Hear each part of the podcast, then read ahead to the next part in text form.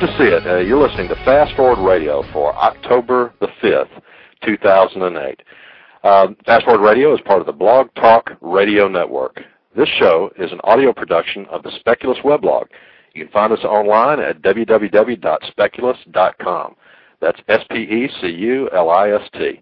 Or you can go straight to the blog by typing www.blog.speculist.com.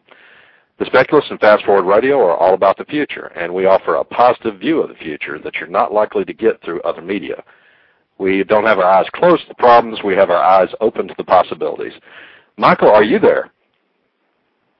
I am. I Okay. am, and I've got audio. Good, good. Are you, are you hearing Phil at all? Phil who? No, sorry, I'm, I'm not hearing him one whit. Can you hear me All now? right. Yeah, we can hear you now. I can Phil. hear you now. Man, I was given my whole thing. I was to live to see it and everything, and uh, all of a sudden I hear Stephen's voice, and I'm like, "Dude, you're interrupting me. I'm talking." And That's mighty rude, huh? it became Wow. evident that uh, there was a glitch. So sorry about that. Um, anyway, this is, I assume you already said that what the show is and what we're doing. I catch me up, that's, Stephen. Where that's right. I, uh, this is the uh, the well the first anniver- well the first anniversary of us doing this. We've been doing this now a year on Blog Talk Radio, and so this is kind of a kind of a retrospective show in a way. But as always, though, we're going to be focused on the future as well. So Well, we got a lot of great stuff we can talk about. We do we do definitely want to take a look back at uh, some of the some of the fun shows we've had over the past year. It's been great. We've done this will make 50 and we just lost Phil again. this is great. He's, he's got to uh, he's got to stop calling in on that mythical telephone. He's got to use a real phone. I guess so. I guess so.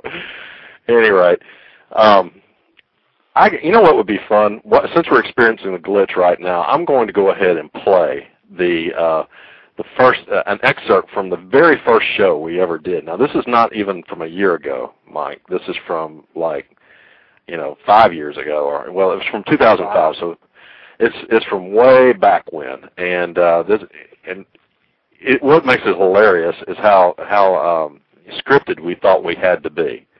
You know, we were afraid that if we didn't have like every word scripted out, we were we wouldn't have anything to say, and uh, so that that sort of created a it, it, it, it's a very stilted type show, and so I'm glad we stuck with it and we kept you know uh, working to get through it and have some you know and, and have a better show. But anyway, here is an excerpt from the very first Fast Forward Radio we ever did.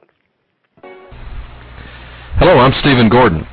As you mentioned, Phil, we've got a very special show in which we'll examine some major changes taking place in the world right now. That's right, Stephen. Think of this as our little guided tour of the future. And not only are these topics interesting in and of themselves, this show will serve as a kind of previews of coming attractions for some of our upcoming programs. So let's not waste any time.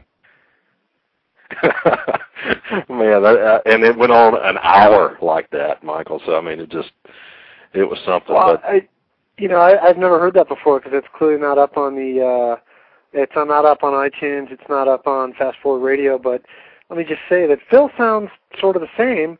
You sound like, you know, very uh young and DJ-ish. yeah. Uh, let's see if this is Phil calling in on another line. Phil, is that you? That is me. Can you hear me?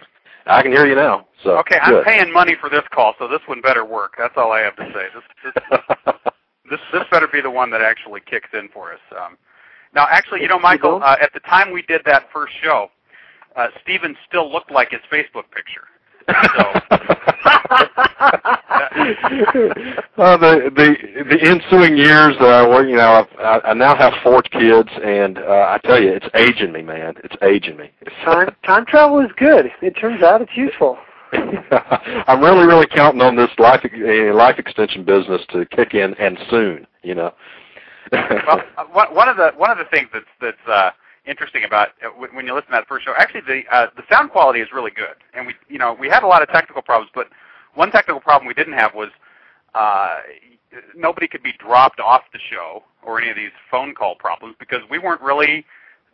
Uh, I mean, we were talking to each other on the phone, but we were actually making individual MP3 recordings, and then I would put mine up on the web. You would download mine and put the two together to make a show. And what you know, what was the time commitment for you, Stephen, to make a an episode of Fast Forward Radio back in those days?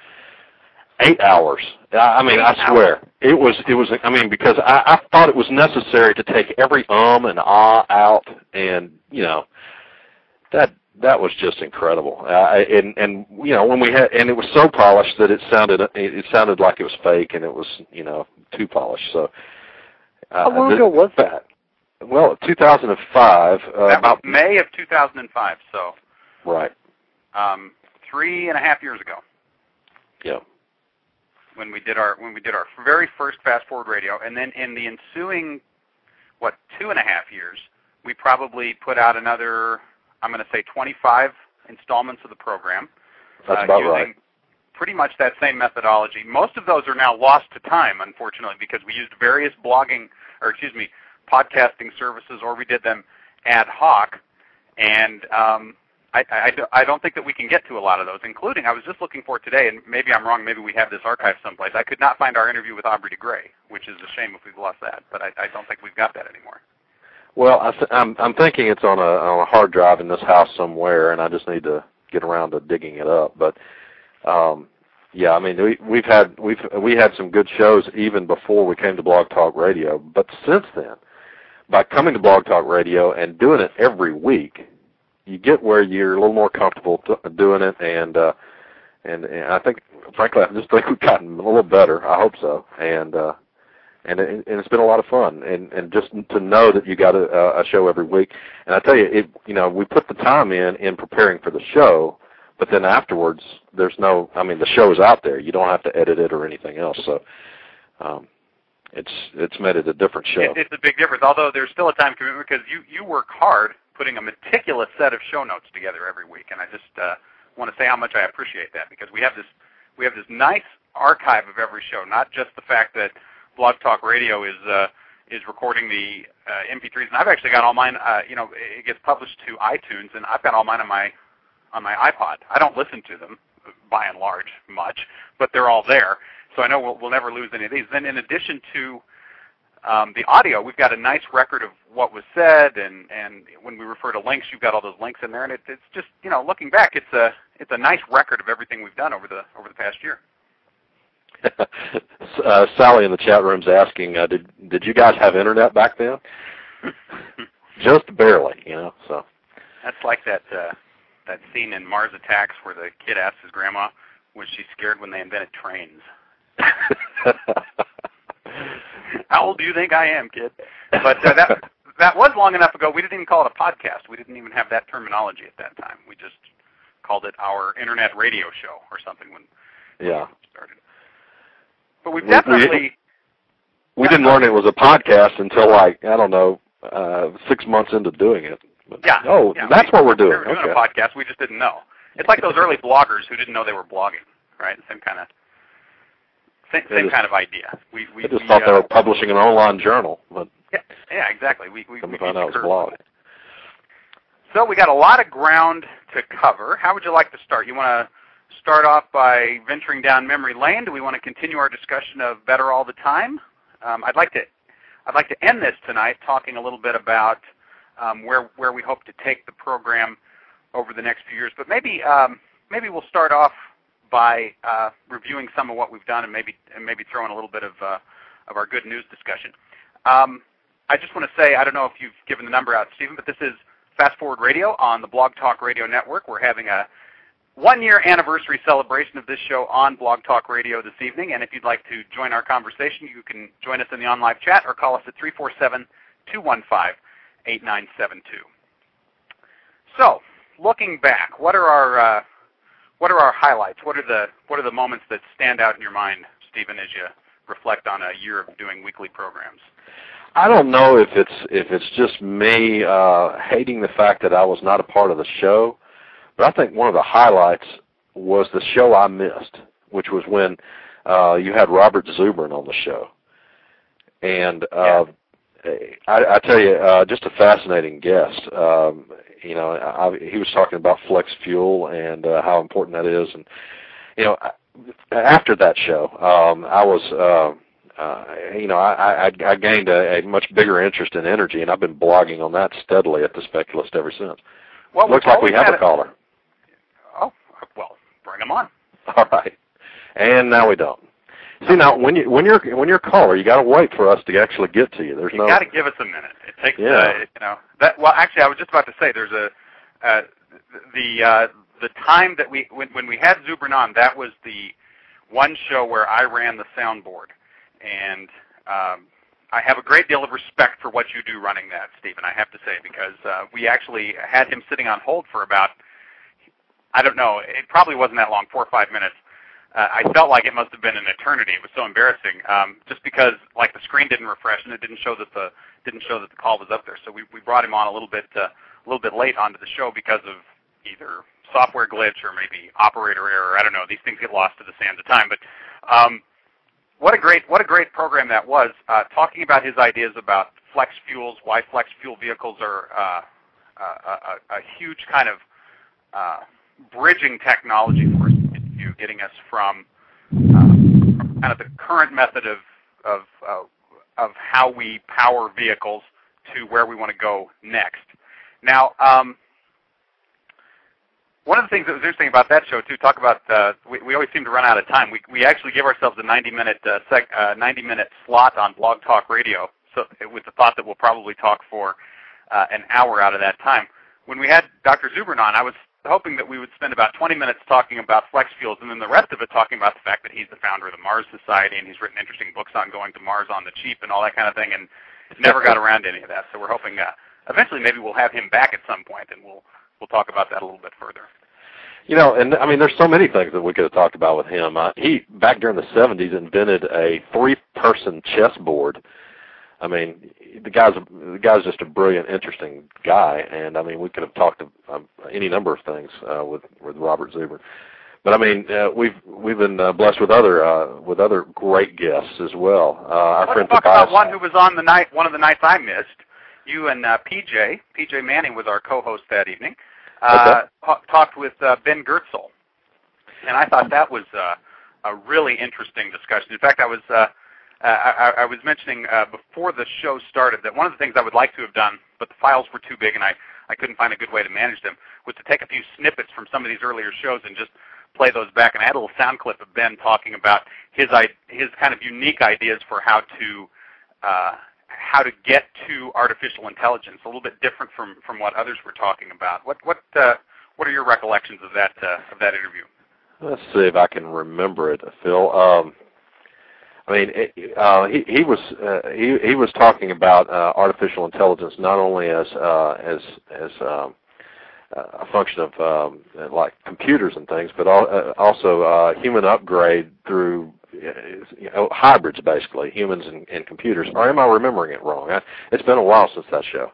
I, I think we got to that later in the in the program. Um, offhand, we were talking about what the, the research they're doing at Novamente, uh, his company, and the uh, the thing that really got my attention was they're taking a uh, uh, kind of a non-traditional, if if one could use the word traditional to talk about this, a, a kind of a unconventional, let's put it that way, approach to achieving uh, general artificial intelligence, which is that um, their, their view is that eventually we'll have the neuroscience that will en- enable us to create uh, computer programs that will operate like the human brain, but that we don't really understand enough about that yet. And so that the, the correct way to get to artificial intelligence from where we are is actually to build it through what we know about computer programming. And to take uh, computer software, which is built uh, in an evolutionary way, and to evolve intelligent systems that way. Yeah, yeah, that's right, that's right, and that, and of course, what you would end up with might be very different, uh, a different sort of intelligence than uh, than our own, since we're not modeling it after the human brain necessarily. You're just uh, letting it evolve to whatever it, it, you know, whatever you get, you know. Exactly. So, so we could end up with something completely different from from what we are um, in in terms of how it gets to intelligence, but that the intelligence, you know, once you had the intelligent being uh, programmed in, you you would have uh, you would have an entity there that we could communicate with and that would operate on an intelligent level. But yeah, you would have to think that uh, its basic functions would be different from ours. It's you know what what has led it to become intelligent would be so different from from us that that you're looking at a radically new and different thing in the world uh, at that point, which would uh, that's almost kind of scary, isn't it? Yeah, it it, it is, and you know, would it be would it be friendly? Would it be something that could identify with us at all? I, you know, it, that's uh, I, I you know that's that's uh, those are real concerns. You know. Yeah, although I, I think that that Ben uh, would suggest that you you get to friendliness by by focusing on certain outcomes in behavior and and certain parameters that are leading to intelligence, even if even if those don't map exactly to what we have in in human neuroscience. So um, it sounds scary to us, but maybe it's because we're we're not as tied into the into the research. I see in the chat room that Sally asks if uh, she thinks there's a chance of getting Ray Kurzweil or Eric Drexler on the program. Actually, uh, I have a verbal commitment from Ray Kurzweil to be on the show. Um, he had talked about doing it in conjunction with the release of the film version of The Singularity is Near, which I haven't heard too much about that. Stephen, have you heard anything about that lately? It seems like that's not at all, not at all. I haven't, uh, and and I, I try to keep up with that. He is, um, uh, you, know, ha, I don't even know if it's been filmed or or what. Uh, what's the status on that? Yeah, I, I don't know either. Um, I, I know that they had started. I know that they were at least in pre-production, or they were filming some of the documentary pieces. My understanding is that the is that the movie switches back and forth between being a documentary on the singularity and telling a story about an artificial intelligence who is uh, Ramona, uh, which is uh, Kurzweil's uh, uh, alter ego. alter ego, our artificial yeah. intelligence alter ego, in, in, a court case to become uh, recognized as a as an actual human being. So it was these two stories. Um, or, these these two threads. And I'm pretty sure that they did a lot of the filming of the documentary piece. As far as the fictional piece, I, I don't know if you know. I haven't heard anything about it in quite some time. So, well, I mean, that's definitely something I want to, uh, us to push for and see if we can get. I, Ray would be a you know a, a huge guest for this show, and we would love to have him. We would absolutely love to have him. If you're if you're any chance listening, Ray, you're too. welcome anytime. Yeah. Any anytime on the program. Absolutely. And we've hit that first break point. I know I've just said it, but I'm going to say it again. This is Fast Forward Radio on the Blog Talk Radio Network. We're talking about our first anniversary on Blog Talk Radio, and we'll be uh, talking a little bit about good news and talking a little bit about where we intend to take this program in the future. If you'd like to join that discussion, we're talking about that in our online chat, or you can call us at 347 215 8972. If you called earlier, try calling back. You know, we'll uh, we'll take your call. Did Did you see the guy that crossed the uh, English Channel with that Batman Batman type wing? Uh, the jet powered guy, the jetpack guy. Um, you know, I I saw a headline about that, but I haven't I haven't uh, read about. It. He's the same. He's I believe from Switzerland. Is that right? This. Uh, That's right. He he's sometimes called Fusion Man. Uh, and uh, I will put in the show notes. I'm going to put a, uh, a the, the YouTube video of this guy. It, it's incredible.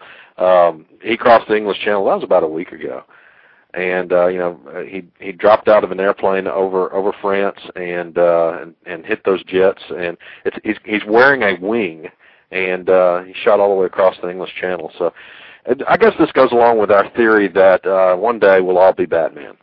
So yeah, yeah, uh, that that actually, uh, that is um, uh, almost beyond Batman, right? Because I don't even think Batman generally doesn't wear a uh, a jetpack, right? Uh, in the movie, yeah, these are do a lot of kind of hang gliding, right? Kind of base jumping stuff. Uh, which yeah. even that seems to be kind of an extension from what he did in the comics. This is like uh, that movie, The Rocketeer, right? The yeah. Guy who could fly all over the place with a with a rocket on his back. That uh, That's right. One, one, one step beyond Batman. I think we're heading we're heading in a Superman kind of a direction at that point. yeah. Um, and he, yeah, and, and it shows that uh, he he obviously had some. Uh, um, he, he believed in this technology. I mean, you don't you don't fly over the English Channel if you think you're going to go into the drink. You know, you're gonna if, if you if you feel like uh, you're to have to bail out and then land in the ocean, you, you might be there a while, and that that could have been very dangerous. So obviously he had confidence in uh, in in his technology there. Well, I, I think he's you know he's done a number of these demonstration flights, and I've seen uh, video. There's video on YouTube of this guy in action. So I figure at some point somebody must have calculated, hey, you know, the distances you're flying in some of these demo flights is long enough that you could fly over a body of water, like say the English Channel, and that would get us some publicity now, wouldn't it? So uh, that was uh, uh, that was a pretty clever. Uh, uh, pretty clever publicity thing, I think, for for them to do to draw some additional attention to the uh, to, to their company. Uh, looking forward to those jetpacks becoming a readily available commercial product. I think uh, I think a person could have a lot of fun with those. Looks like Michael has an update on uh, on the Kurzweil movie. What have you found out there, Michael? Looks like you found the website and you've got a, a release date. It's uh, expected out in early 2009, and um, if you go to that website, it's going to say, uh, well, it's actually interesting the way they describe the film. Um, you have an A line and the B line. The A line is sort of a the no holds barred factual documentary appearing uh, you know, let's get a bunch of people who know crap about the future and have them talk about it, including a very nice picture of Aubrey de Grey right in the middle. And uh, and then the B line, uh, uh, which is sort of the interviewed or intertwined uh, story of Ramona and how Ramona has done what she's done and what Ramona will do in the future. Um, coached by Tony Robbins, so very exciting, uh, you know, teaser there. Uh, last I heard, also she would be represented in court by Alan Dershowitz. I don't know if the website mentions anything about that. That is what it says. She combats an attack of self-replicating nanobots, uh, also known as gray goo, and hires Alan Dershowitz to press for her legal rights as a person. Phil, we have a caller. All right, we'll bring him on. Okay. Caller, welcome to Fast Forward Radio. Hello, guys. Hey, PJ, how are you? PJ. All right. I wanted to wish you guys a happy anniversary. well, thanks. Thanks. PJ Manney, not only um, I think our most uh, frequent guest on the program, but also one of our uh, occasional co-hosts on the show as well. So uh, thanks for being a part of the show over the last year. I, we, we, Stephen and I were just talking about, uh, but before before this, the broadcast started, we were talking about uh, favorite moments. We were going through kind of best of, worst of kind of lists, and we both said uh, favorite guests. There were there were a couple three names, but for both of our lists, you were right at the top of the list, PJ. Oh, you guys are so sweet. I was I had such a ball. It's a, it's a lot of fun. Hey, where else do I get to talk about this kind of stuff? Yeah, that's right. You, you got to have geek friends to talk about geek stuff. I mean, Yeah, that's the way. it totally, totally. And I value my geek friends. You know, because life can't just all be normal life. You need some people like us that you can, uh, you know, you can phone in and and uh, I believe one of the one of the questions I put to you once was, um, why are uh, and and it made sense in context. I want to say for people who. Uh oh. But, I believe the question I asked you was, why are why do why do geeks tend to be such nerds? And you actually had a fa- fantastic answer to that question. And I think you know, and anybody that you can spring a question like that on and, and who has an answer to it is just ah. What I worry about is when someone said, I always worry when someone says, gosh, that was a great thing you said. What was it again? I have no clue. I live, I live in the moment. Well, you will note that I remember the question, not so much your answer. No, no, no. no, not the answer, right? Touche. Just remember, it was brilliant. We will link to the answer. Absolutely. So, so PJ, do you have any uh, any particular uh, favorite moments from from the past year that you'd care to relate, or any uh, thoughts on what you think we should, any directions you think we should be taking this in in the year to come? Oh golly, I think that um, I, I agree that I thought uh, Ben Goertzel's conversation was very interesting. Um, that that was was you know I- he's already a friend, and I already talked to him. Uh, you know, certainly within the social and and also research uh, capacity. But it was great fun to be able to talk to him in a an official capacity uh, as well. That was great. Um, gosh, what was? I don't know. I mean, uh, I think you guys do a wonderful job. I think it's a fun show, and you give an awful lot of very valuable information that you can't get other places, Well, especially within this, this kind of, of medium. Well, that's, you know, that's what we're trying to do. I mean, the the, the thought increasingly is that um, there there is a whole set of trends of things that are happening in the world that just kind of get overlooked.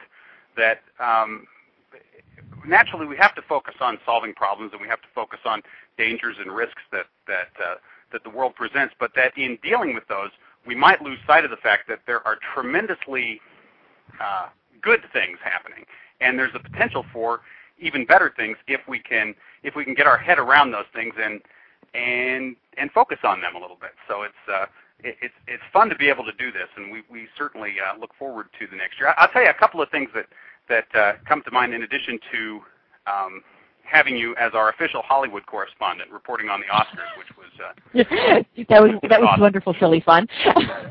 but of three panel discussion programs we've done, you were actually on, I think, two of the panels. We did a panel discussion on transhumanism, and you were a panelist on that, and we did a, a panel discussion on the future of fit versus the future of fat, and you were a you were a, a panelist on that. How, how, did you like the uh, the panel discussion format? Do you think we should do more of those? Do you think that's an effective thing to do? I think it was uh, very interesting because you got, especially with that uh, latter one, you had uh, we were three very different uh, people coming from very different backgrounds. You know, Brian Wang is has such an encyclopedic knowledge of well, Every, everything. everything, everything. I mean, he's just, he's extraordinary. Yeah. Um, and your friend Sean was that was his name, correct? Yes. Um, was was incredibly obviously knowledgeable in his own field. Um, so yeah, I thought that was actually very effective. Uh, did your your listeners agree? Uh, you know, we got a lot of good. I think a, a lot of good responses on both of the, uh, all three of the panel discussion uh, programs that we've done. They're certainly fun for for us to do. I, I well, I, I have a I have a good time with them. Stephen, any thoughts on the the panel shows versus individual guests? Well, you know, the, the only the only downside of a panel is that you might have these uh, great guys like Sean that we've never had on the show otherwise. That we could we could fill a couple of shows just visiting with him. But the good the good uh, side of it is that uh, you have the, interaction. You have so you have immediate feedback from uh, from somebody else. You know that you know if I was talking to Sean and he brings up a point, you go, well, that's interesting. I wonder what PJ would have to say about that. Well, she's there on the show. You know. Uh, so I guess the, the the upside is that you uh, is that you have more you you have the uh, feedback of those people right then right there I mean the immediacy of it but uh, if if uh, you know if you've got some great guests you might want to have them on uh, separately as well at another time so I guess just mix it up I guess is the way to go yeah. it's all about balance yeah it's all about balance. There you go. I just, I mean, that's the same answer we had on the fitness and fatness show, right? It's, uh, that's, that's right. All, it's all about balance. It's all about balance. Sometimes we have guests, sometimes we don't have guests. Well, that's, another thing that uh, Stephen and I have, have, have observed. Sometimes, you know, we'll have a guest on, and we'll talk to the guest for the for the whole show, and we talked about uh, Ben, and we talked about uh, Zubrin. You know, some of some of the others would be. Um, we had Tobias Buckhouse. Uh, Tobias, of course, we've had him on a couple of times. Another one of our favorite guests, and, and I should note that I got an email from him. He's having a difficult time calling in. He tried to call in, and Tobias, if you're listening, we appreciate you trying. And uh, if, if you want to give it another shot, we, we hope to talk to you. But otherwise, we, uh, we, we appreciate you wanting to wanting to be part of this tonight. I was having some trouble calling in too, so I, I, I understand the difficulty.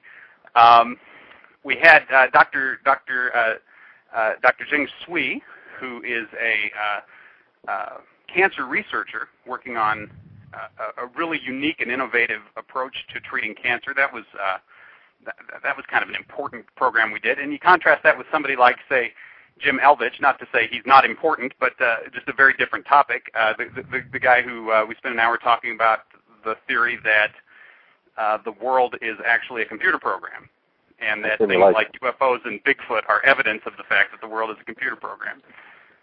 So you know, we, we, anywhere from the very serious uh, very topical, very timely kind of stuff to the kind of way out, very fun kind of topics. We're we're able to to cover all of those with with individual guests, and then and then uh, you know we've been able to do quite a few programs where it's just been ourselves and the folks in the chat room and whoever occasionally wants to call in talking about a particular topic. So we would talk about memes or uh, long shot futures or um, better all the time, for example. That's right so it's been a nice mix, and I think uh, I think we've I think we've maintained that balance.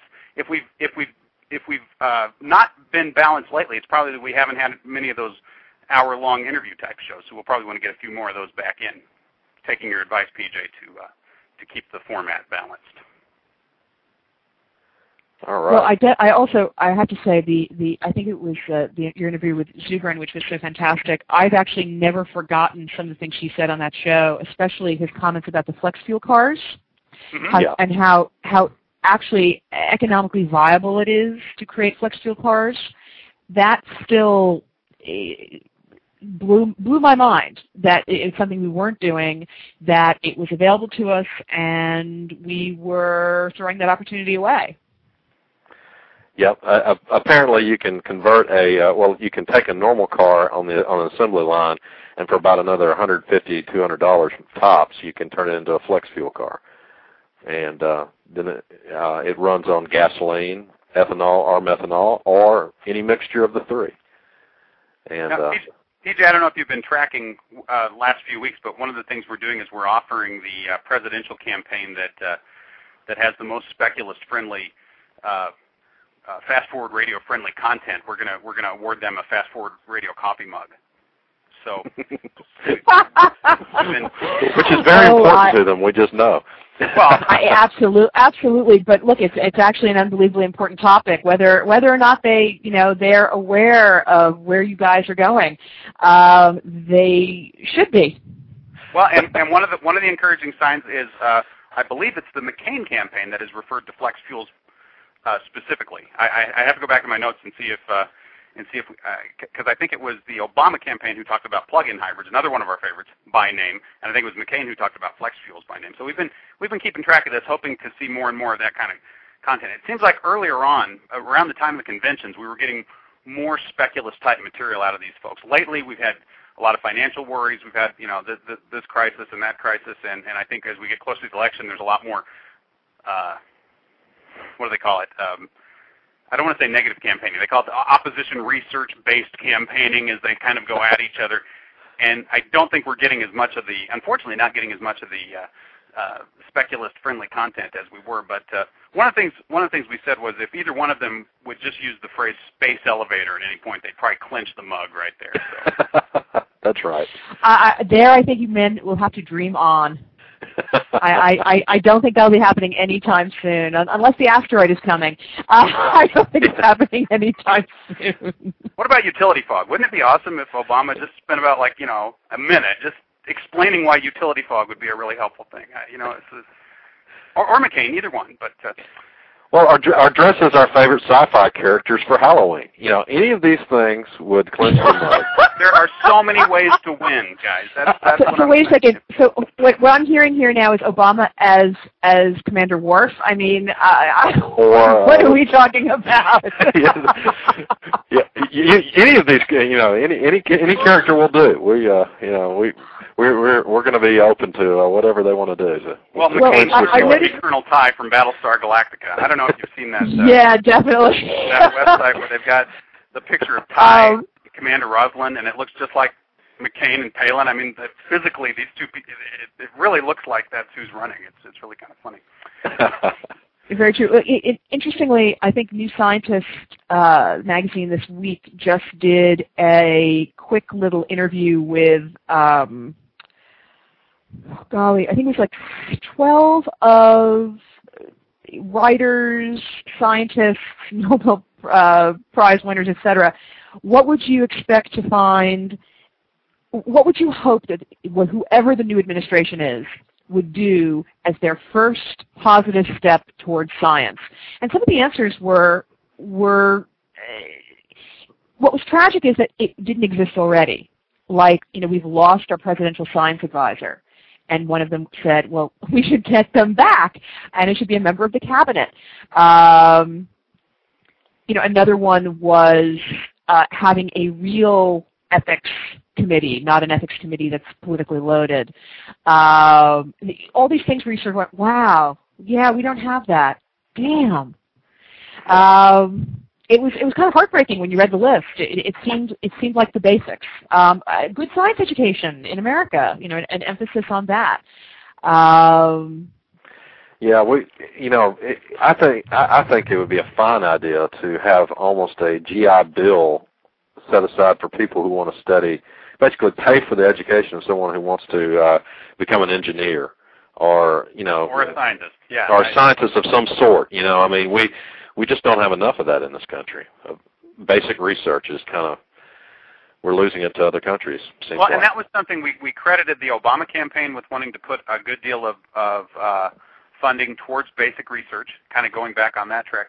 And both campaigns actually had, I think, some really strong initiatives towards improving education. So, PJ, if you could send us a link to that story you were talking about, we'd like to refer to that in the show notes. That sounds. Uh, I'm I'm looking as we speak. Very interesting, albeit a little depressing. Um, but uh, never fear, because the world is in fact getting better all the time, as we demonstrated in our new uh, edition of Better All the Time that was up on the up on the blog this week. I think we had a, a good news story about science education. Maybe it was two or three of those bats back. Do you remember what I'm talking about by any chance, Stephen?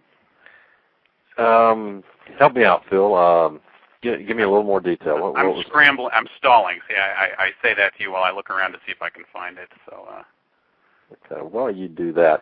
Um, in the in the chat room, um, Sally was talking about how, um, and uh, she was talking about the space elevator and how, when she read about it in the 70s, the Fountains of Paradise novel, that it was it was the conception was a tall, heavy, you know, a heavy tower type, you know, made of metal type thing. right. Obviously, uh, our conception of what it w- would be has has changed a lot since then. Well, So- uh, yeah, I think you know when when you conceive it as a, as an elevator, I almost see it just as kind of this cable going up. Although there might, I, I don't know, would would the one of the questions that I started asking myself as I was writing about it today is would would there be more infrastructure around that cable? Would it actually be a cable with some kind of tower around it? Would it just be a cable that the that the car climbs up? I don't know. Uh, I, I'm not well, sure. they're, they're talking now. It's just a carbon nanotube ribbon that's Yep. you know thinner than a piece of paper, really, but uh, but you know maybe three or four feet wide. That you, you know, that it, that the climber climbs up. Okay, Mr. knows a lot about space elevator. Try this question on for size because I, I got thinking about this one too. How do you get the initial hookup? Do Well, we dangle uh, it down? Do we like yeah, yeah, control of it? that- we hook to a rocket and take it up, or you know? Yeah, yeah. What you do, uh, you know, what I'm I'm hearing is the latest idea is that you launch a you launch a huge rocket with uh, with uh, you know just the the thinnest of threads that you you lower down, and then and then you and and then uh, you have climbers, tiny little climbers that climb up, taking additional threads and and uh, as they go, and and basically weaving the ribbon from a single you know from a single from a single thread that hangs down. So, but at some point you got a huge spool of it up in the satellite, and you're propelling that back down to the Earth. Is that the idea? Yeah. Initially. Yeah. That's right. Either way, it's just it's hard to get your head around how it uh, gets started because then something Earth side is going to have to catch that ribbon, that first thread, and then it all makes sense, right? From there, you just build and build and build on the uh, on on the thread. But but initially, initially making that happen is the is the challenging part. Okay, I found it. It was in Better All the Time uh, from just a few weeks ago. Which edition was this? Now that I've said that, I have to go back up to the top and look. This was Better All the Time number 35. And here was the headline. Record numbers of students sign up for advanced math and science courses. Nearly 60% more students will be taking more challenging math and science courses at high schools in six states this fall thanks to the National Math and Science Initiative, a nationwide effort to improve American achievement and competitiveness. And I won't read the whole thing, but it was a, it was a nice turn of events on uh, a program that had probably fallen off a little bit in recent years, and they've and they've turned it around a little bit, and they're setting some pretty ambitious goals for getting more and more kids into those kinds of programs. So there, there actually there's some good news for you, PJ. Um, okay. Sorry, sorry, my sorry, my mic was off.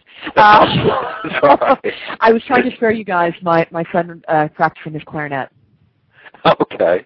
Well, there it is, education. You see, we got kids studying music, we got kids kids studying math, science. It's great. That's good stuff. We'd love to we'd And I love to have a recording of that on the program sometime, PJ. So Uh, you know, let him practice a little more. okay.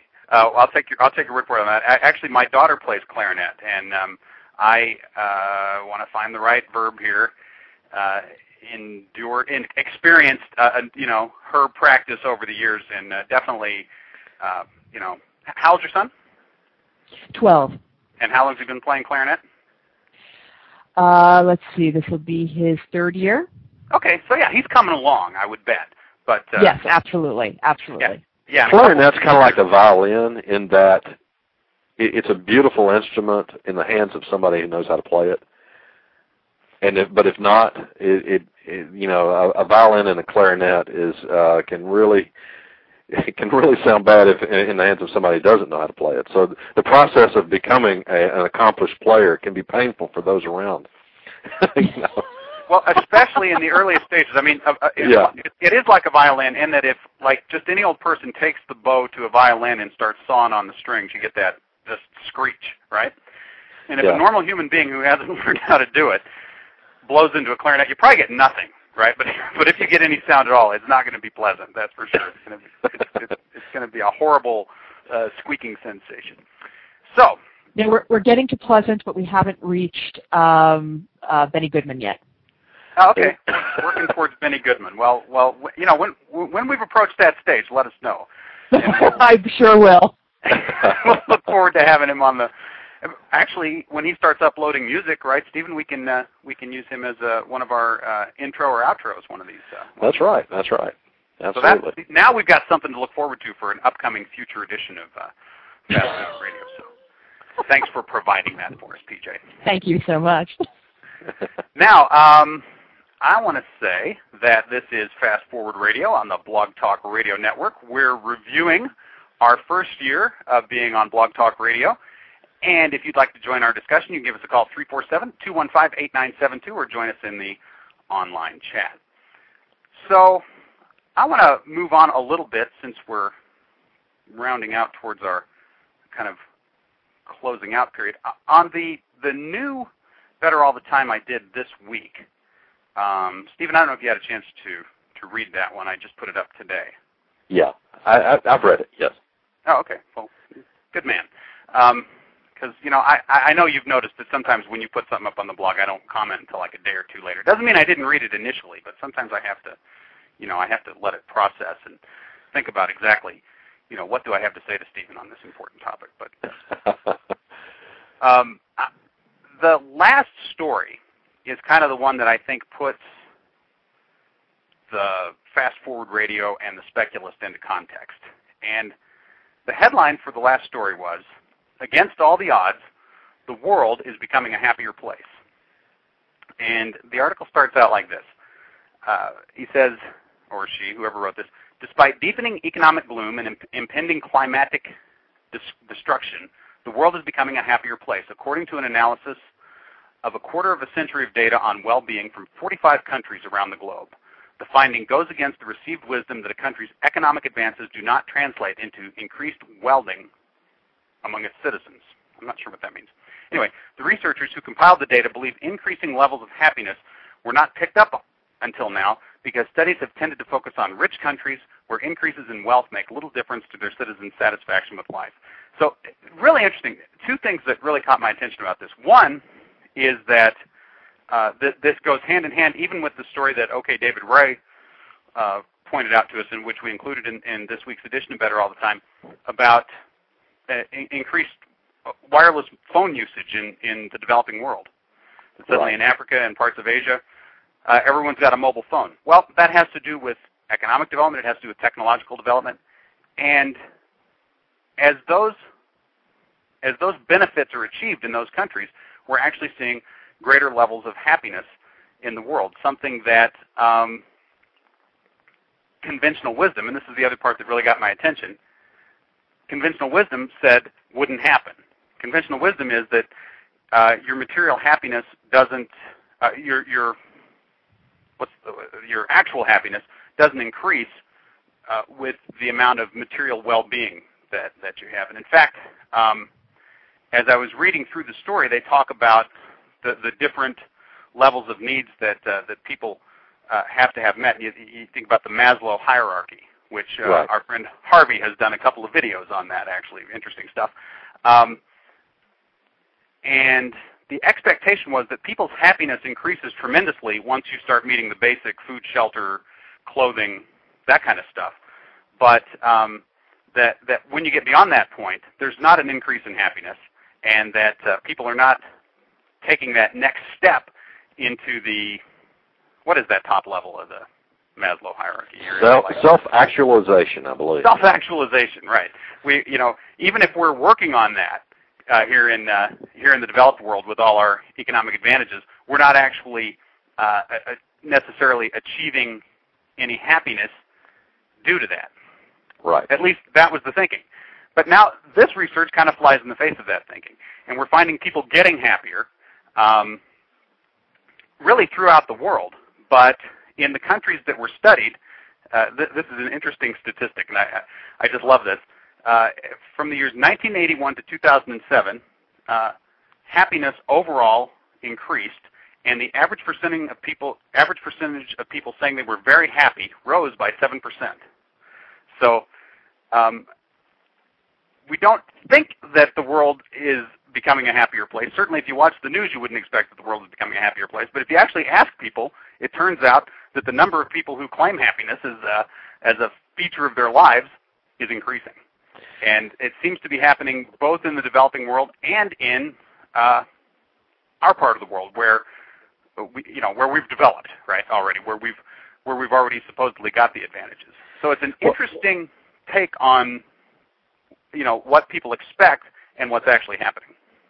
I, I wonder if uh, it's you know it's a function of um, well, think of it this way: a fairly well-to-do person here in the United States, if you ask them how much happier would you be next year if you earned five thousand dollars more than say this year, um, the answer, if they answer truthfully, well, not very, not very much. Uh, you know that that that, that uh, five thousand dollars additional would not affect my happiness all that much. Although but, that's going to depend greatly on what they're currently making. Yeah, exactly. making exactly. Five thousand dollars, and you ask, you offer them five k, then they're going to say, "Yeah, boy, are you kidding?" Yeah, that, I, that was my point. If it, yeah. you know, you go you go to the, uh, uh, someplace in the developing world, and somebody's making ten thousand a year, you yeah. know, and and you ask them that question, well, a heck of a lot happier uh, with an uh, you know with an additional five thousand dollars. So maybe that's it, and and you know you see things like uh, you you mentioned in the uh, Better All the Time this this week, Phil, that wherever the cell phone has has been adopted in developing countries, then there's uh, subsequent to that there's an economic boom, and uh, I, I can see how you know if you're if you're taking people that are destitute and they're now jobs and they're now opportunities, um, that that's going to increase uh, happiness uh, all over the world. So that's you know, I think it's all connected there.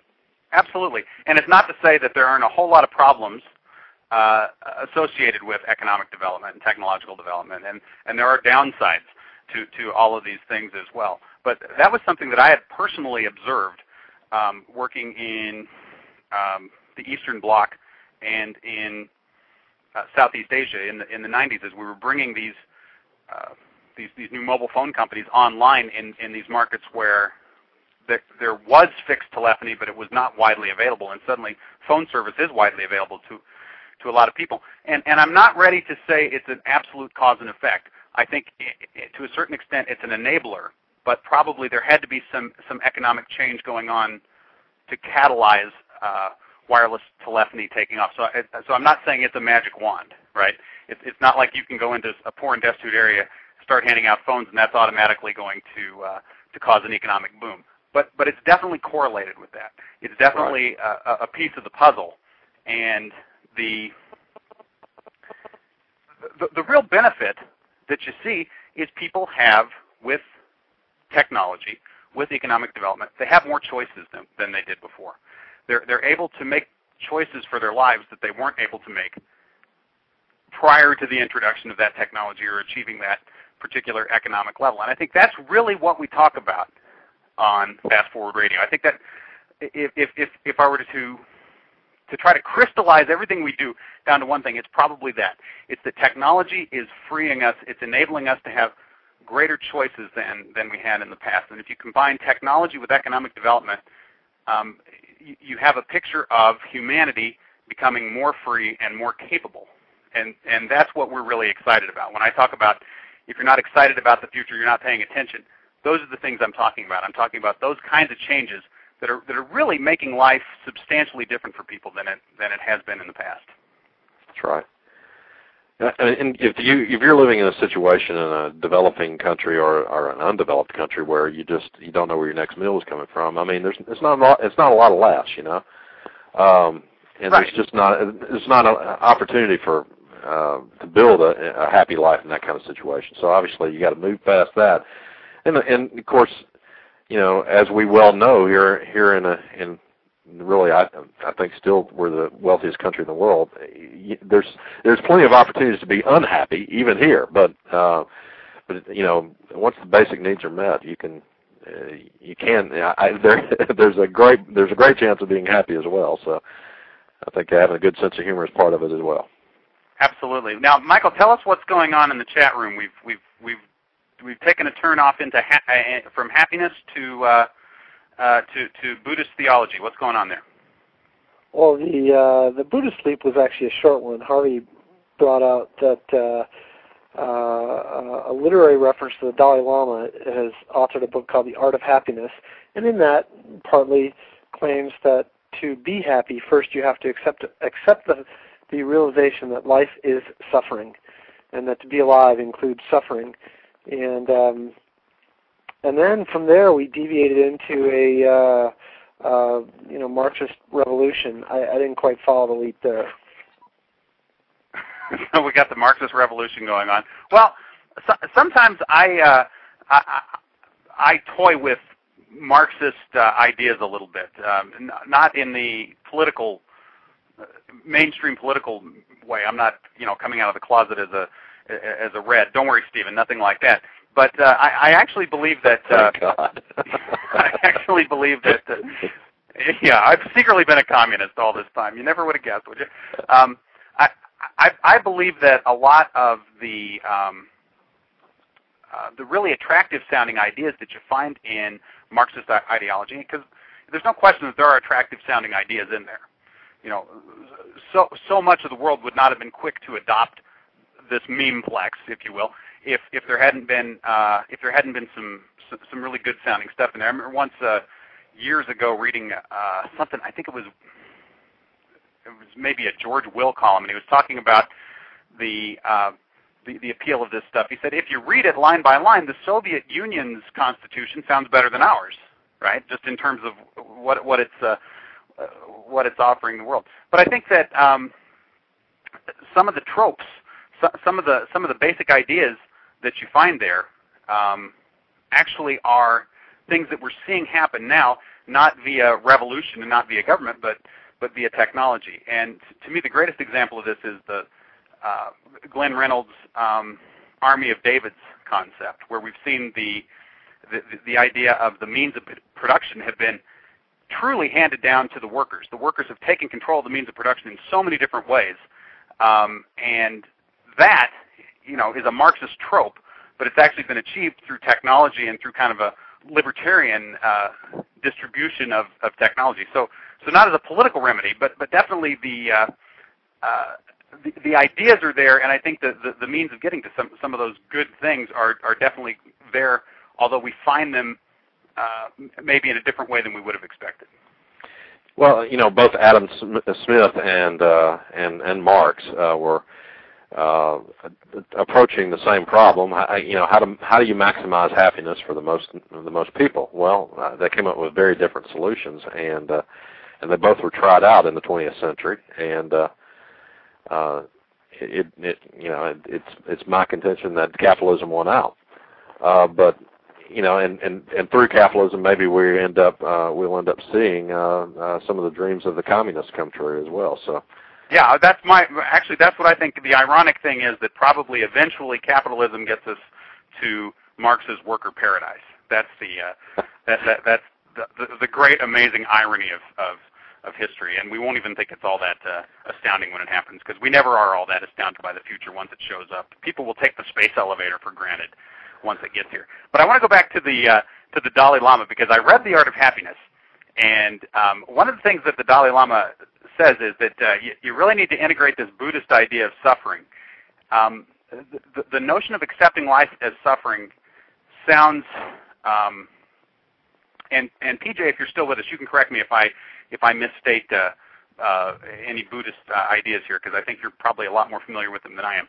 But the, the Buddhist idea of suffering is not is not enjoying suffering. It's not being a masochist, or it's not uh, taking on a woe is me or a self pitying kind of thing, or, or a negative focus on life. Because obviously there are a few people with more of a positive outlook on the world than than the Dalai Lama has. But it, but it is about uh, about recognizing that essential uh, shortcoming of existence, that essential lack in our existence to, to, to get us where we want to be. So I think in a lot of ways there's a parallel between um, what the Dalai Lama would describe as the imperative to recognize human suffering and what we talk about when we talk about the human imperative and uh, the, the ideas that we describe in the Speculist Manifesto. Now, I'm not saying that the Dalai Lama is uh, is in favor uh, that, that he's some kind of techno-progressive or that he would agree that technology is the solution to these problems. But I actually think but actually he is, he is he is a techno-progressive. You do know that, don't you? I didn't know he, that. He, him, he himself he himself has said that if he wasn't the Dalai Lama, he'd be an engineer. There you go. Cool. The Dalai Lama's a geek. How about that? The Dalai Lama is a geek. He he actually um, his favorite hobby when from uh, the youngest age was taking apart machines and putting them back together again. Uh, he actually, uh, from what I gather, um, that was his his favorite thing to do. He loves machines. He loves technology. And he's also the first person to say that if science proves some part of Buddhism wrong, then Buddhism must change. Wow. You don't, you don't hear that from a lot of major religious leaders. I mean, we don't endorse political No, you don't. Or religious leaders on this program. But that is a we got uh, we got another caller, Phil. That is a departure. Oh well, bring them on. Okay, caller, welcome to Fast Forward Radio. Hi guys, this is Matt doing. I just wanted to congratulate you. Congratulate you on the one year anniversary of your show. All right, thanks, Matt. Matt, we appreciate you calling in. Thank you so much. And uh, I wanted to thank you for the um, uh, the good news story that you provided last week. I don't know if you saw, but that's up on the blog this week as part of our New Better All the Time, and we did acknowledge your role in uh, providing that to us. Oh, uh, thanks. And I know that you were talking about space elevators a bit before, and there was uh, further progress on nanotubes reported this week. And it's for the first time there was uh, fabricated a twisted yarn pattern in a dry state, which is both faster and cheaper. I'll send you that link too. Uh, so they, they've uh, gotten they've gotten to where they're weaving it into yarn now. Is that what you said, Matt? Yes. Uh, uh, that, so how, how far does that get us, Matt, in your view, towards the problem of length? Right. I mean, I remember a while back anyway they were saying that uh, the, the, the the the whole problem with trying to use carbon nanotubes to make the uh, the the cable for the space elevator is that right now we're still dealing with extremely short pieces. Now, if we can make yarn, can we start thinking in terms of, you know, whatever it is, 60,000 miles, or uh, are we are we still quite a ways from that? Um, it seems that there is progress towards that because uh, saying that this uh, should uh, enable uh, commercialization for some applications. Actually, the story, the press release I'm looking at isn't very detailed, but it seems like this technology does lead to longer cables. But I don't think space elevator type stuff quite yet. Okay, so you know we're getting there. Uh, you know, it's uh, just I, I guess as with the, you know, the, the the two big issues are strength and length, right? For uh, they should hire me. I, I should be the head of marketing for uh, Space Elevator Inc. Right? I mean, I've already got it down to a nice little rhyming thing. If we can get the strength and the length, that's, that's basically all we need in order to make a uh, in order to make a space elevator cable. Well, Matt, uh, thank thank you for that. We appreciate you calling in, and uh, we appreciate so much. You are one of our absolute uh, true blue uh, chat room participants. We see you there almost every week. Thank you so much for uh, for being a part of our program, and we look forward to having you as part of the show uh, in in the years to come as well. Thanks for producing such a great show. Uh, talk to you guys later. Bye. Okay. Thanks, Bye-bye. Matt. Bye bye. All right. All right. Great, great to hear from Matt, and. Um, I think actually that takes us right up to the uh, to the end of our time here, Stephen. Unless there was uh, uh, anything else that you wanted to try to get into this evening. Well, you know, it, it has been so much fun. I mean, it's it's never uh, this show has never been a work, has it, Phil? I mean, it doesn't. It, it's just the sort of thing I enjoy and look forward to doing every week. So I don't Absolutely. see us stopping this anytime soon. No, I, well, I was just thinking, you know, so we, uh, there was a time when it was a big you know, chore for us to get one out, and then suddenly we started doing them once a week. And I, I don't see us stopping anytime soon. I see us expanding what we what we do with the with the program. Maybe we'll uh, at some point go to a full 90 minute show rather than planning on an hour of material. We'll start planning on 90 minutes per week. Uh, and, and of course, if that happens, eventually we'll start slopping over uh, past that time too. I bet. But uh, uh, look to expanding that a little bit. And I, I say we keep doing this show uh, until the singularity. How's that? That's right. you know, after the singularity, we'll then our avatar, avatars will do it after that. So you know, yeah, well, we'll reassess what the need, you know, what the best thing we can do is at that point. But we'll keep doing this show in some form until then, because we, you know, we need to keep people informed that that's uh, that that's on its way. That's right. Well, the music this week, Phil, is, comes to us from Josh Charles, is his name, and uh, the song is "Love, Work, and Money." And it's his contention that love, work, and money makes the world go round. So I, I figure since we're making no money with this show, and it's not really work, then it must be a labor of love. So we're it is all about the love. That's right. So anyway, uh, enjoy the music, and uh, I, I'll have up show notes eh, probably tomorrow morning. All right. Thank you, Stephen. We'll look forward to listening to Love, Work, and Money. PJ, Manney, thank you so much for joining us again this evening. We look forward to having you back on again soon. My pleasure. And uh, Michael, thanks to you and to all our friends in the chat room. Brago. And to everyone listening, we thank you for being a part of uh, Fast Forward Radio, and we look forward to being with you again on the next Fast Forward Radio. Until then, good night.